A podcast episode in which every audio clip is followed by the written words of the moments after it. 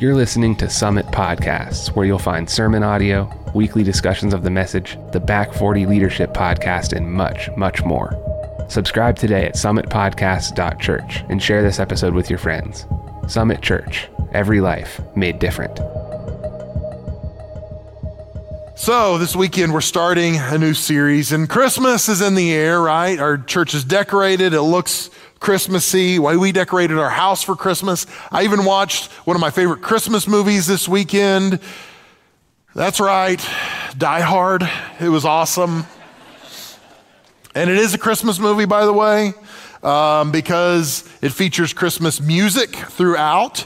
And, and, when John McClane kills one of the terrorists, he writes ho, ho, ho on his shirt. So that qualifies as Christmas. So there are things that make me feel, though, I, I, when I was watching that movie yesterday, I paused it because there's a scene where there's a gas station in the background and you can see the prices of gas 75 cents a gallon.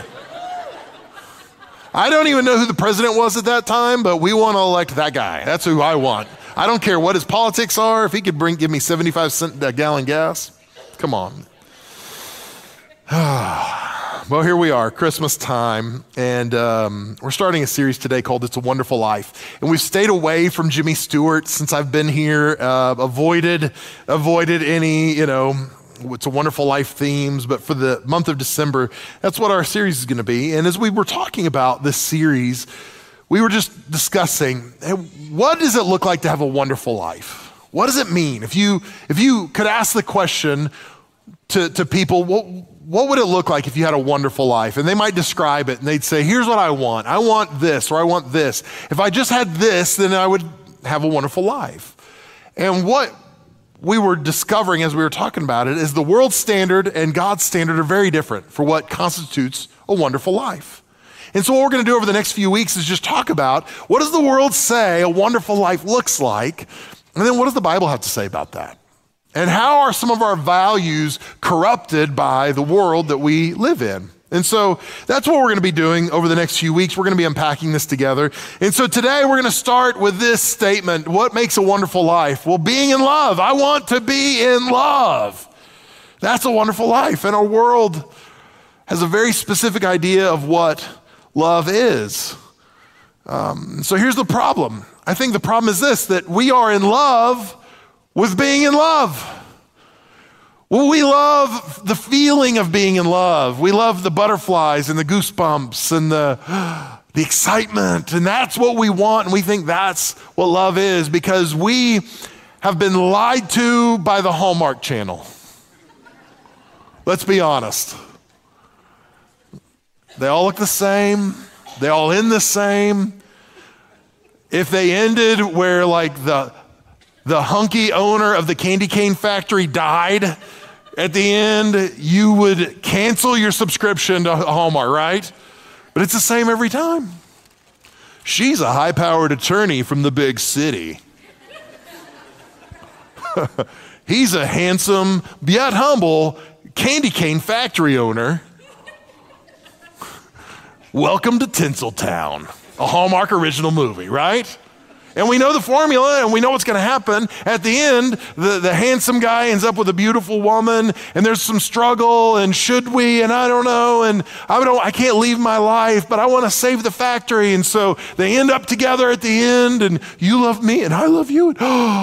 Oh, they love each other and they all live happily ever after. What I want to see is fast forward that movie like 10 years and let's see how that really is turning out. Let's see what that really looks like. That's the hallmark I'm after. But that's what we want. We've been lied to.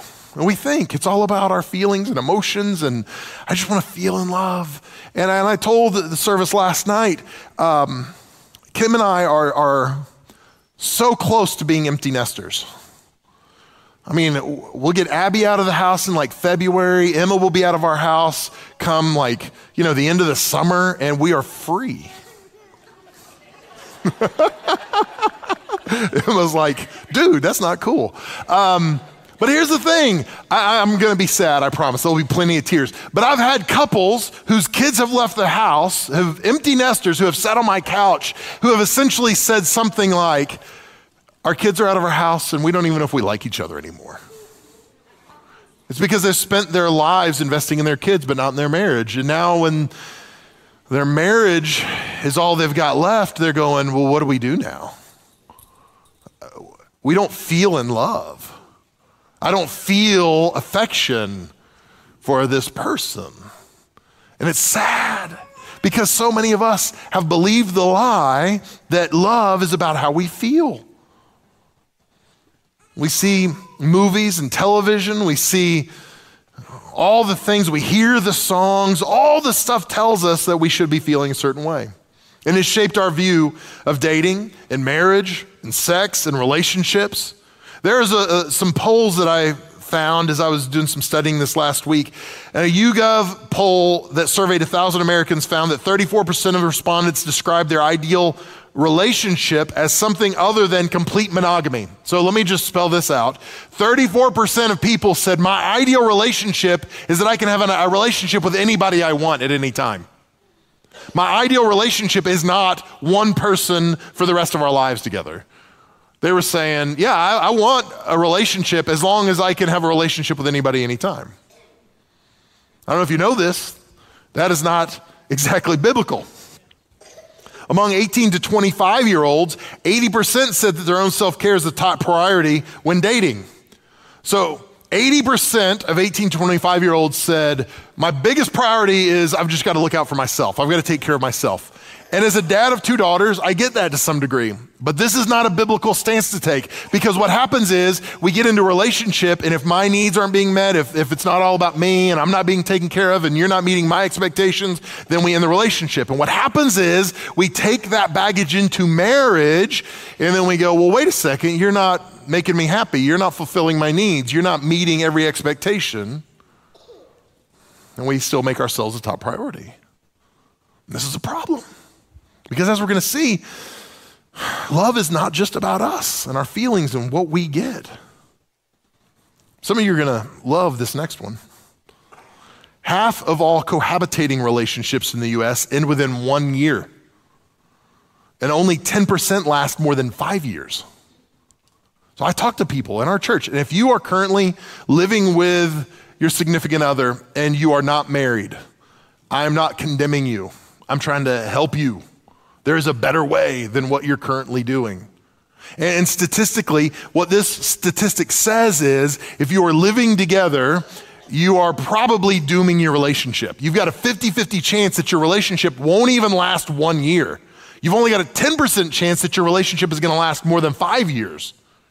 Did you know if you are living together before you're married, this is not a, a Christian stat, this is stats that are easily accessible, but if you are living with someone before you marry them, you're more likely to divorce them than you would if you were not living with them before you got married.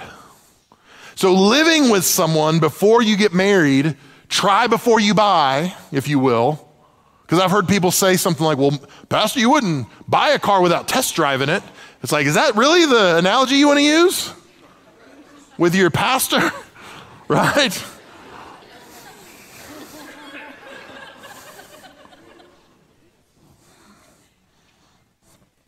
But what we're actually doing is we're making our marriages harder because we are not following a biblical pattern for what God is asking us to do, how we should love each other and take care of each other. So our views are off because we're so influenced by what the world says rather than what the Bible says.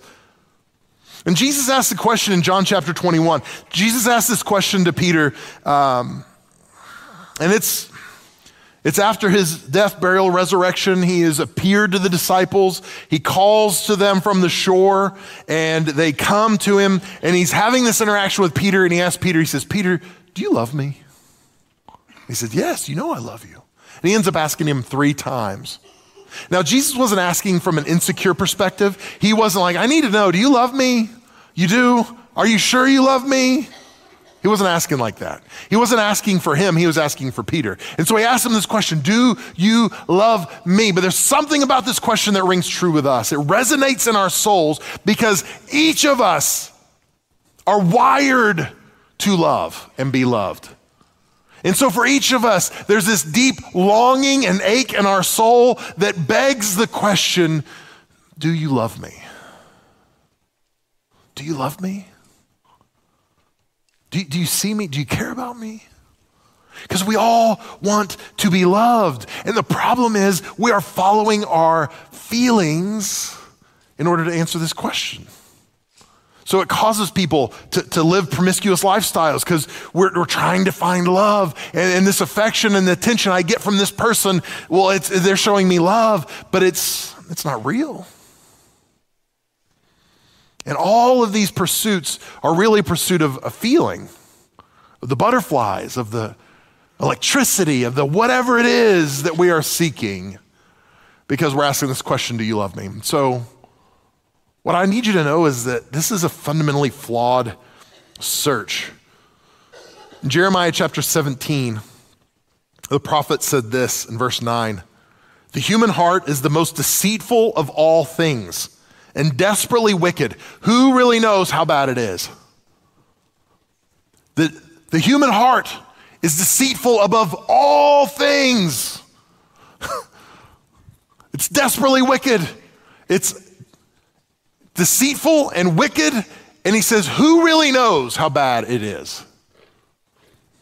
And what he's saying is, Your feelings are lying to you. In fact, I love the Hebrew language because it paints a picture. And so when it says deceitful, um, the, the image that it's portraying is that of a slippery slope.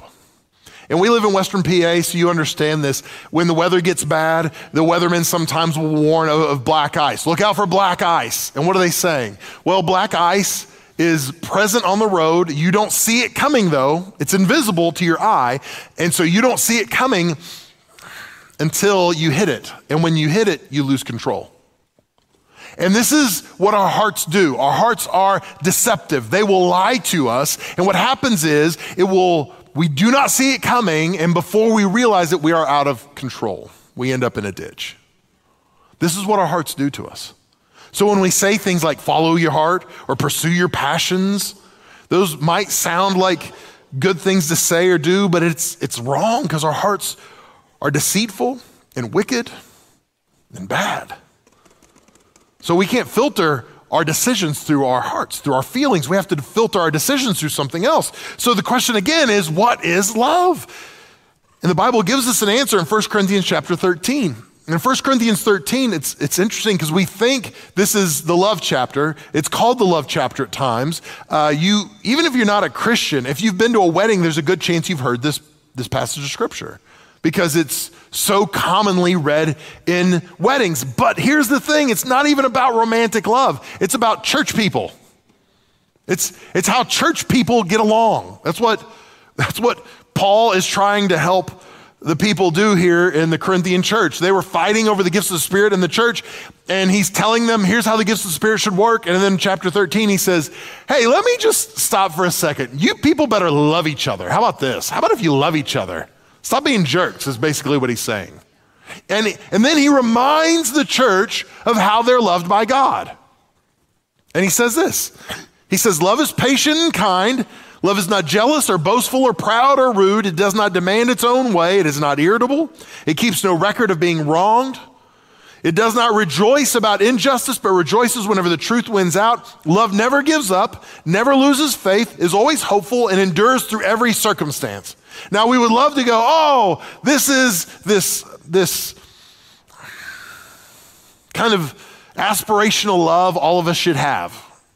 And this is about a man and a woman and their marriage and relationships. And no, what he's describing is how God loves his people. The word he uses here for love is agape. And this is a really important word. There's five, I'm sorry, four primary words in the Greek language for love. And this is the word that's used predominantly talking about the love of God or the love from God. It's the word agape. And agape love is a sacrificial love. It's a love that says, hey, I'm going to love you even if I don't feel like it.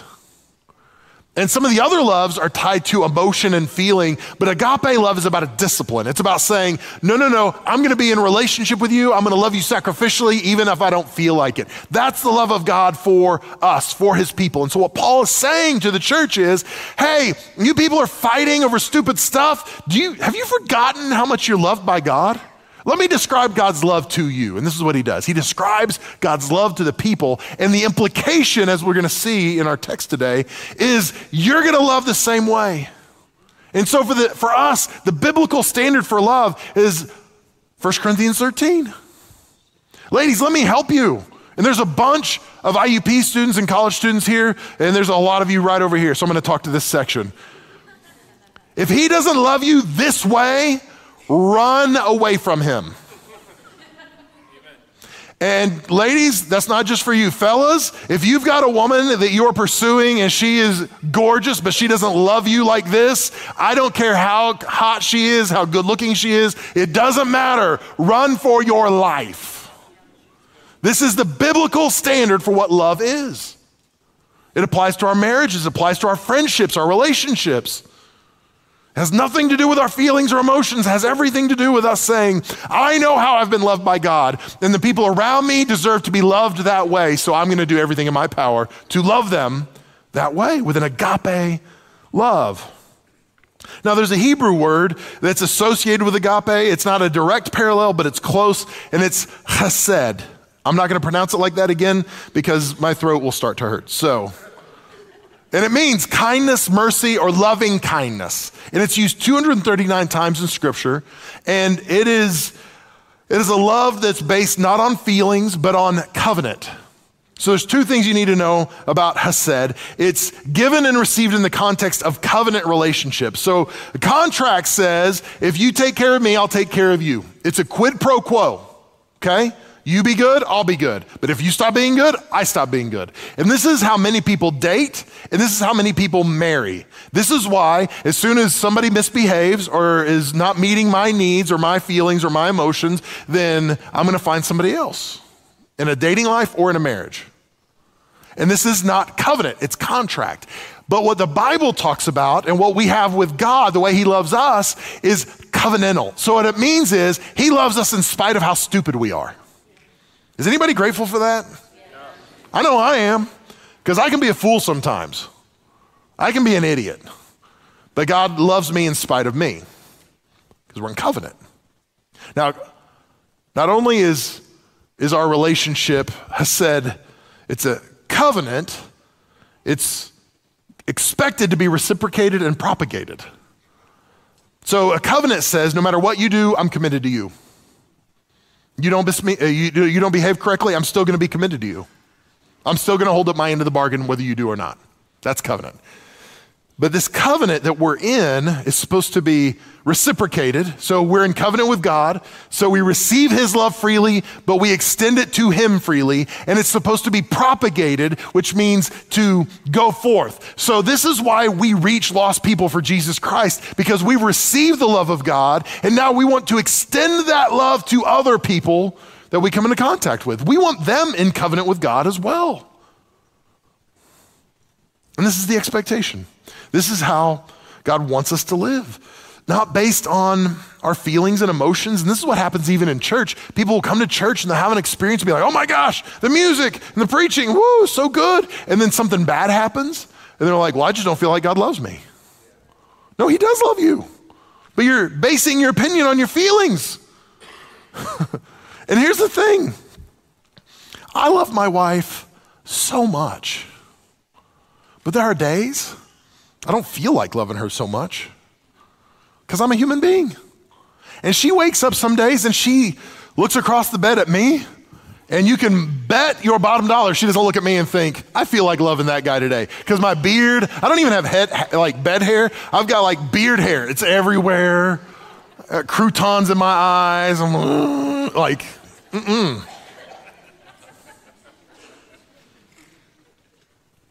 It's not based on feeling.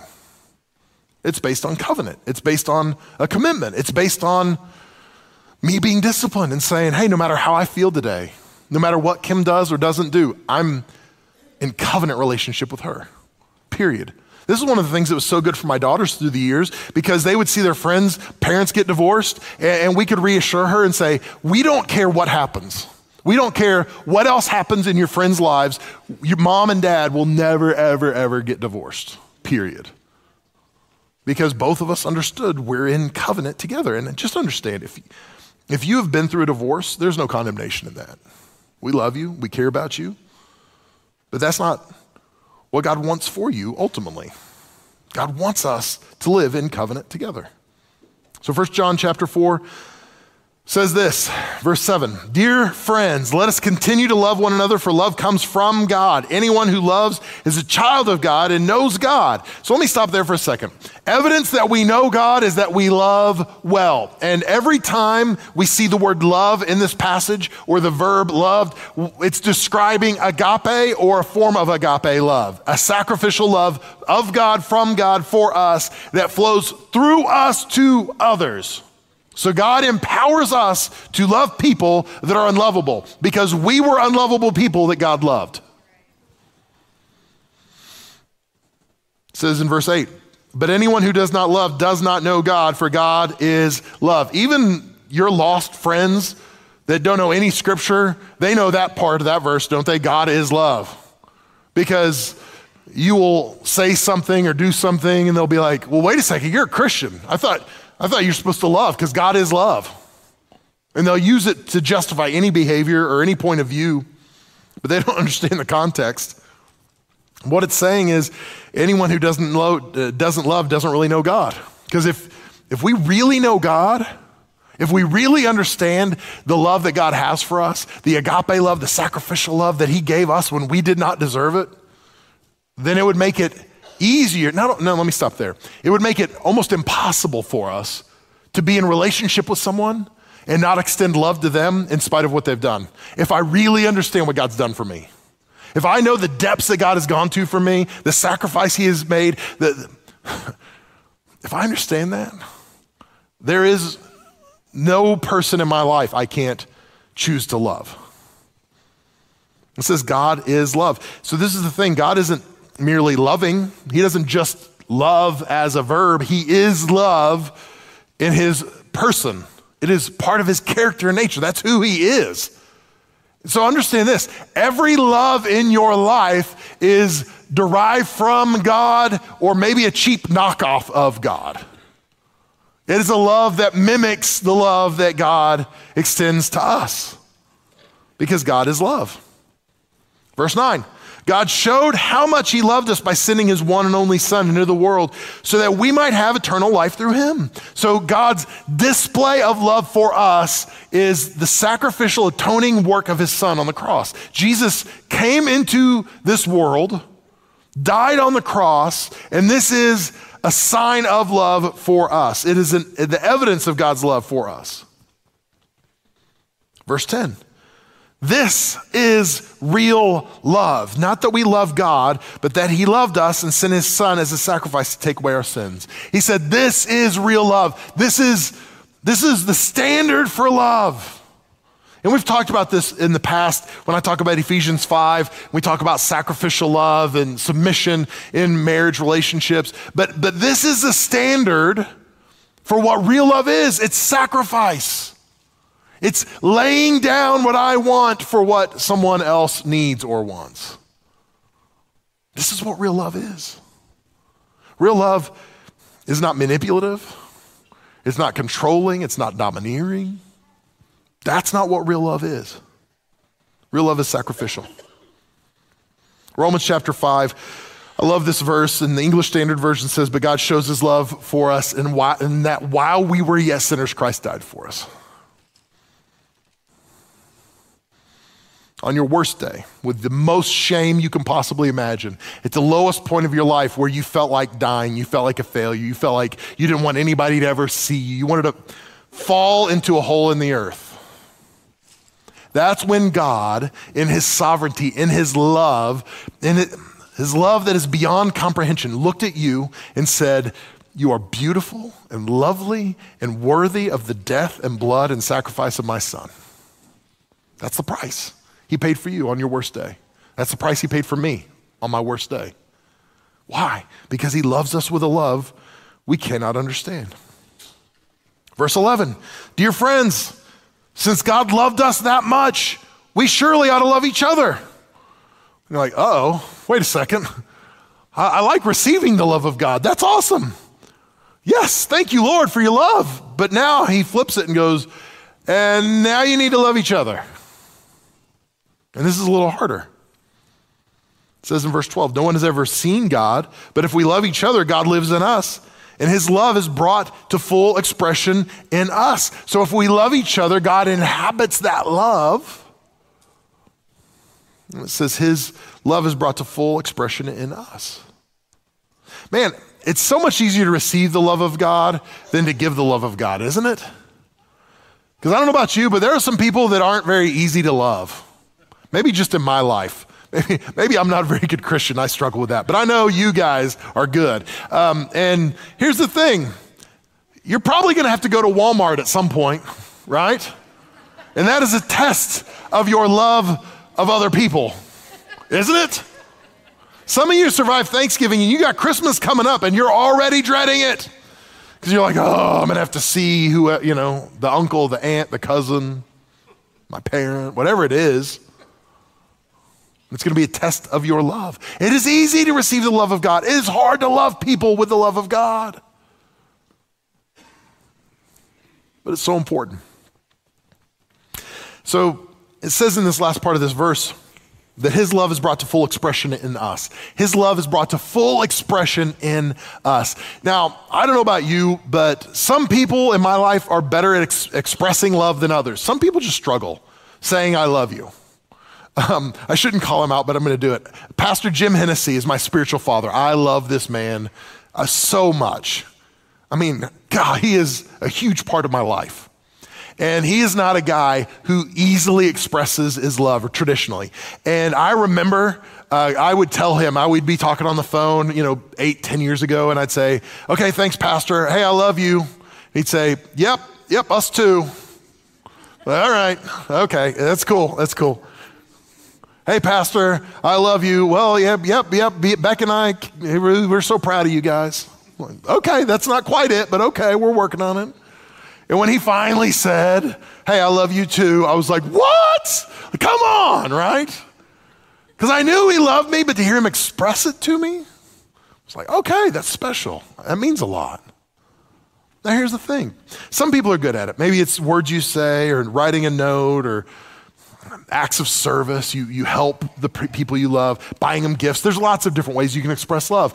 But here's the thing God expresses his love to the world, to lost people, who he desperately loves, by the way, through us. And when we fail to express God's love to people, they're not hearing it. It's a silence. And God is trying to use us to express His love to the world, but we are silent with our words and our actions. So, how will they know? Unless we tell them. How will they know unless we express God's love to them through us for His glory? Verse 13. And God has given us the Spirit as proof that we live in Him and He in us. Furthermore, we have seen with our own eyes and now testify that the Father sent His Son to be the Savior of the world. All who declare that Jesus is the Son of God have God living in them and they live in God. We know how much God loves us, and we have put our trust in His love. We have put our trust in His love. This is a big one. We'll come back to this idea in a moment. God is love, and all who live in love live in God, and God lives in them. So it's impossible to walk with God and not walk in love. So if we say we love God but don't walk in love, it's not true. And as we live in God, our love grows more perfect. So we will not be afraid on the day of judgment, but we can face Him with confidence because we live like Jesus here in the world. Man, there's so much ground to cover here. Let me start here. As we live in God, our love grows more perfect. As we live in God, as we walk with God, as we press into the things of God, our love becomes more perfect. And what it's saying is, our love is matured. So, it's really hard for me to love the way God loves if I'm not walking with God. But the more I walk with God, the easier it is for me to love people in my life the way God loves me with an agape love, a sacrificial love. It's impossible to do outside of God. It's impossible. We can't do it. So here's the thing if I want to love my daughters the way they deserve to be loved, you know what I need to do? Not work harder on loving them, I need to work harder loving God. Because as I walk in God, His love is perfected in my life. I just had like a bee fly in my ear. As I walk in God, His love is matured in my life. So if I want to love my girls better, I need to love God better. If I want to love my wife better, I need to love God better. Because as I walk in God, His love is matured in my life. If I want to love people in my life that are unlovable, and you're like, no, I'm good on that. I don't, I don't want to love them. Well, you don't really have a choice. God calls us to do this. It's not optional. The person who's hurt you and abused you and abandoned you, do you have to be reconciled to them? No. But, but you have to love them. It doesn't mean you have to have holidays together or spend time together. But you have to make a choice to say, hey, I'm going to love them sacrificially. Do they deserve your love? No. Did you deserve the love of God? Nope. Neither did I. How do we do that? Can you do it in your own strength? Absolutely not. You do it by walking in the Lord. And as we walk in the Lord, His love is perfected in our hearts. If I want to love my people better, no matter who it is, I need to love God better. And as I do, I'm going to learn how to love my people better. His love is perfected in my heart. Verse 18. Such love has no fear because perfect love expels all fear. If we're, if we're afraid, it's for fear of punishment. And this shows that we have not fully experienced his perfect love. We love each other because he loved us first. So every time fear and isolation and despair begin to invade my soul, I can guarantee you it's not from God. Okay? It is from the enemy. Because perfect love casts out all fear. And if I can lock in whenever I'm feeling anxious or isolated or depressed, whenever I can zero in on the fact of how much I am loved, it will help drive out the fear. Verse 19 says, We love each other because he loved us first. We love because he first loved us. First loved us. Now, this is important because John identifies God as the one who loved us first, chronologically. And he's also talking about preeminence. So not only is it the first in order, but it's also the first in, in value, in its volume, that he loved us first and best. See, a first love, the love of God, is an unlimited and unconditional love.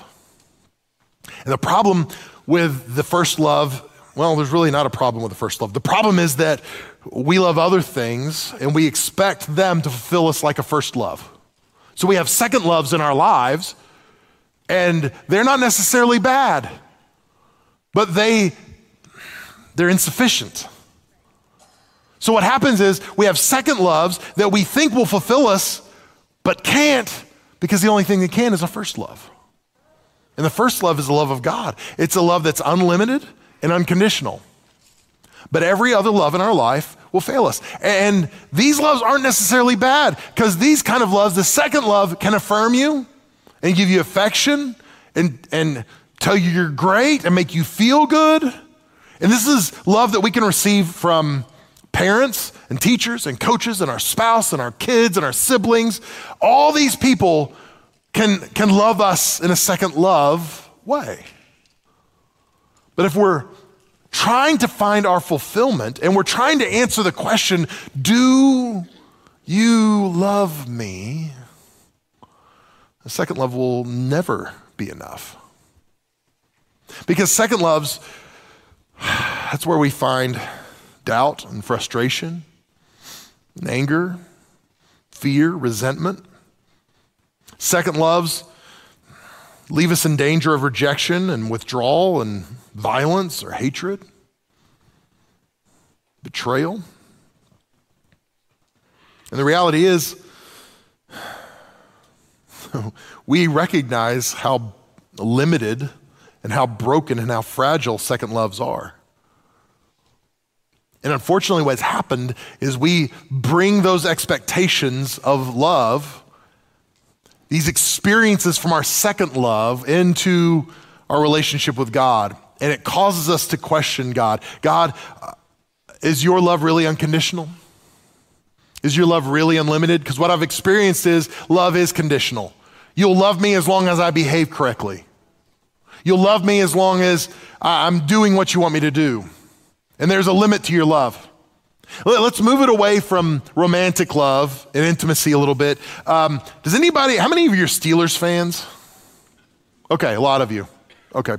Here's the thing how many of you remember Juju Smith Schuster?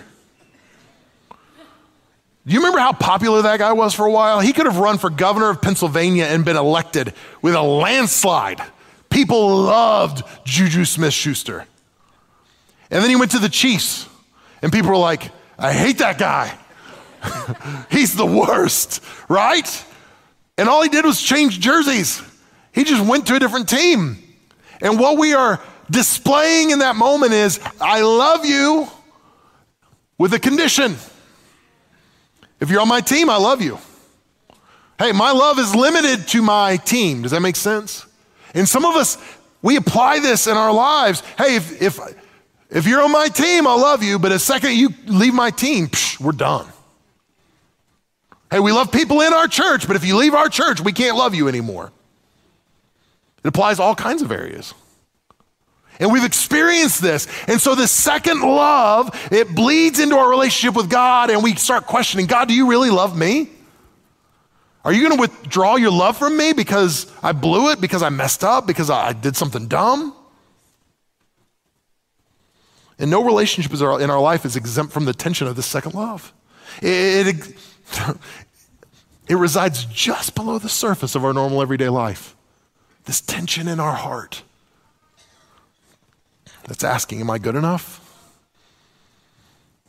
And it reveals the abandonment, it reveals the betrayal, it reveals the rejection and the loss. And these are the shadows of this second love.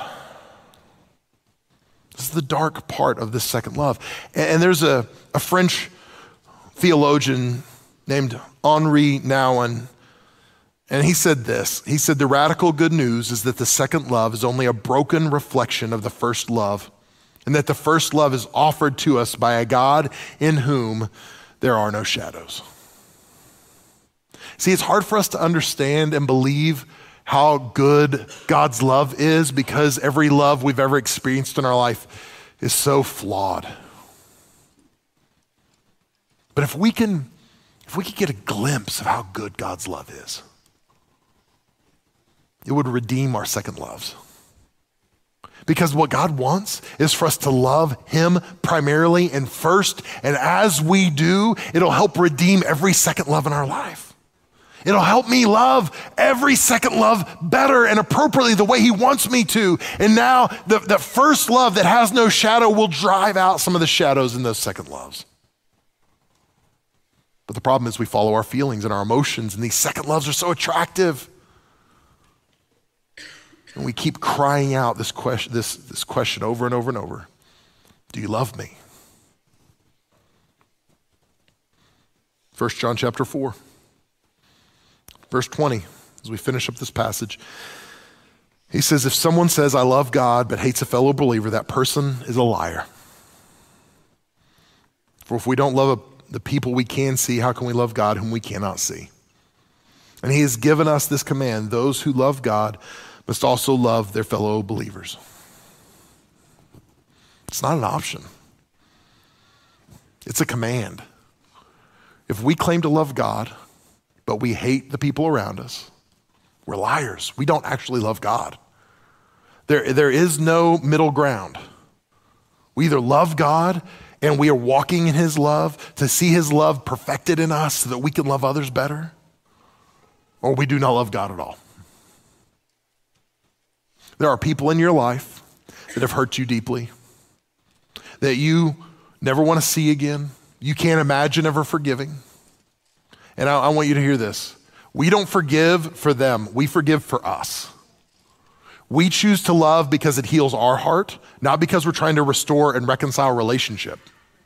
So if you've been hurt and abused, abandoned, whatever it is, I'm not telling you today you've got to go restore a relationship. What I am telling you today is God commands us to love them because we have been loved when we did not deserve it.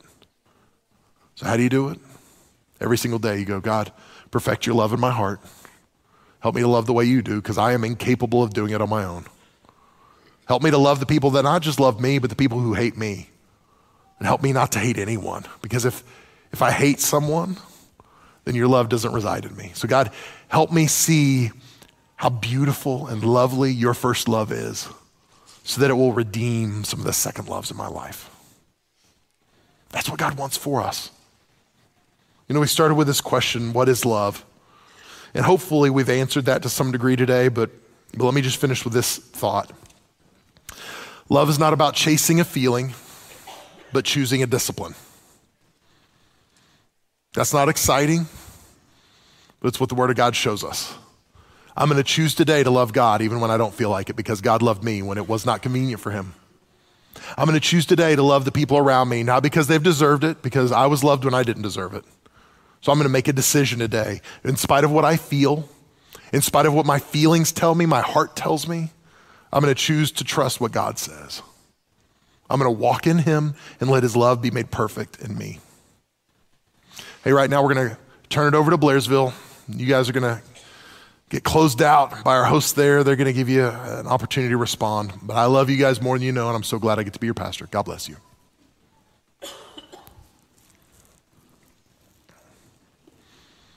You know, today is really uh, not a typical Christmas season message as you might expect. But to me, it is.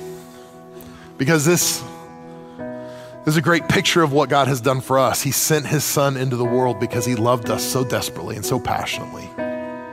His first love in our life that should occupy a spot in a place that would dwarf all other loves was sacrificial. It was like it was agape.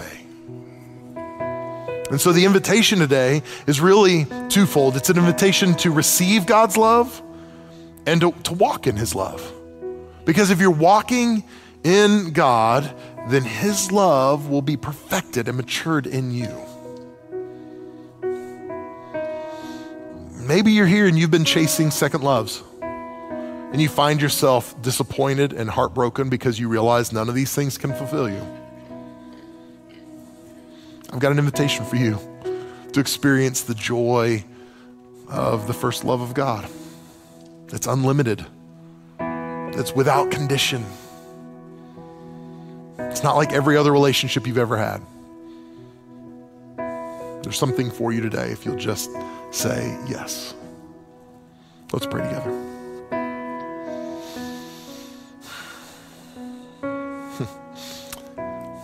God, why do you love people like us? People like me. So foolish, broken, and flawed, but God, somehow you love us anyway. I don't understand it, but God, I'm grateful for it today. I'm sorry for the times that I have not loved like you've loved me. I pray that you would help me value my first love the way I need to. I pray that when second loves get in my way and take the place of your affection in my heart, God, I pray that I would recognize that. God, I'm sorry for the times I haven't loved those that I have deemed unlovable, even though you have loved me that way. I ask your forgiveness. God, I pray for those that are here today that have never really experienced your love. They've spent their life accumulating second loves only to be disappointed over and over and over. And I pray today would be the day they would discover how much they are loved by you. That there's no limit and no condition. So, God, help us to see that, help us to walk in that, experience it today. I pray for those that are here today that maybe they're believers, but they just refuse to love people with the love they've received. I pray that we would be the full expression of your love to this world. Not just the people who love us, but the people who hate us as well. So, God, have your way with us. Change us, transform us from the inside out. With nobody looking around, your head bowed, your eyes closed. If you'd say to me, Mel, I know I'm not walking with God. I know I'm not in relationship with God. God is not my first love. He hasn't been. Maybe you're here today and you're like what I described. You've accumulated all these second loves and you found yourself heartbroken and disappointed. And today you say, I want real love. I don't want a feeling. I want to know what it's like to be loved by God. I want to invite you just to pray a, a very simple prayer with me as we finish out today. So if you're here today and you say, Mel, that's me, I want to I want to know the love of God today. I want to surrender my life to Jesus and His Lordship. I'd love to pray for you. And if you want to be included in that prayer, would you put your hand up real high where I can see it? You can put it right back down. Yeah, thank you. Who else would say, That's me, Mel? Pray for me today. Thank you. Thank you, sir. On my far left, I see you over there. Praise God. Who else? Yeah, over here on my right. Thank you so much. Thank you up in the balcony. Praise God. Thank you. I see you up there. Praise the Lord. Just a few more seconds. Anyone else? Yeah, thank you on my right. I see you. Thanks so much.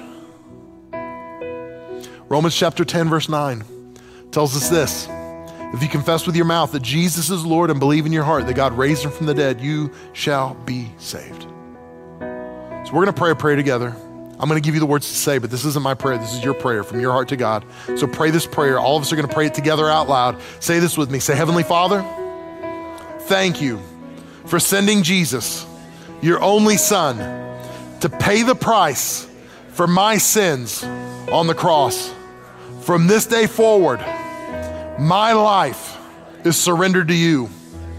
Thank you for loving me when I didn't deserve it. Help me to love others the same way. In Jesus' name, amen. Amen. Come on, let's give God a round of applause today.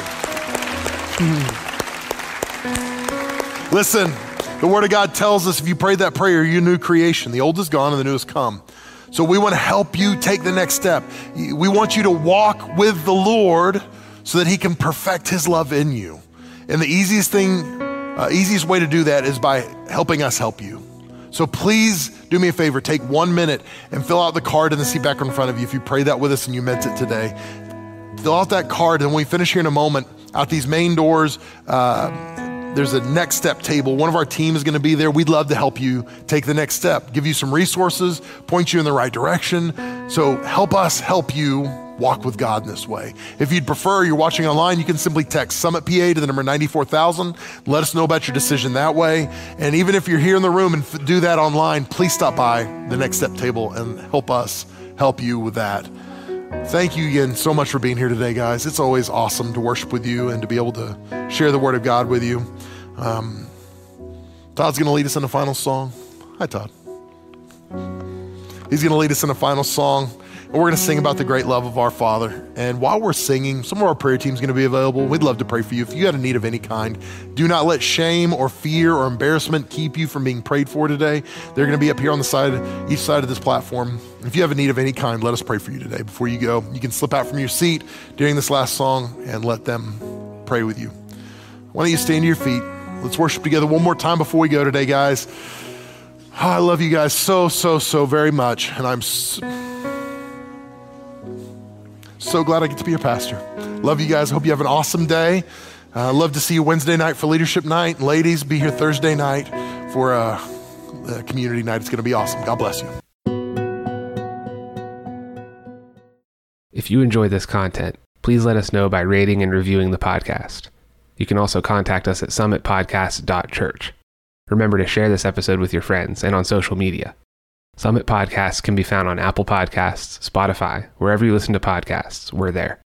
Thank you for listening to Summit Podcasts, and we will see you in the next episode.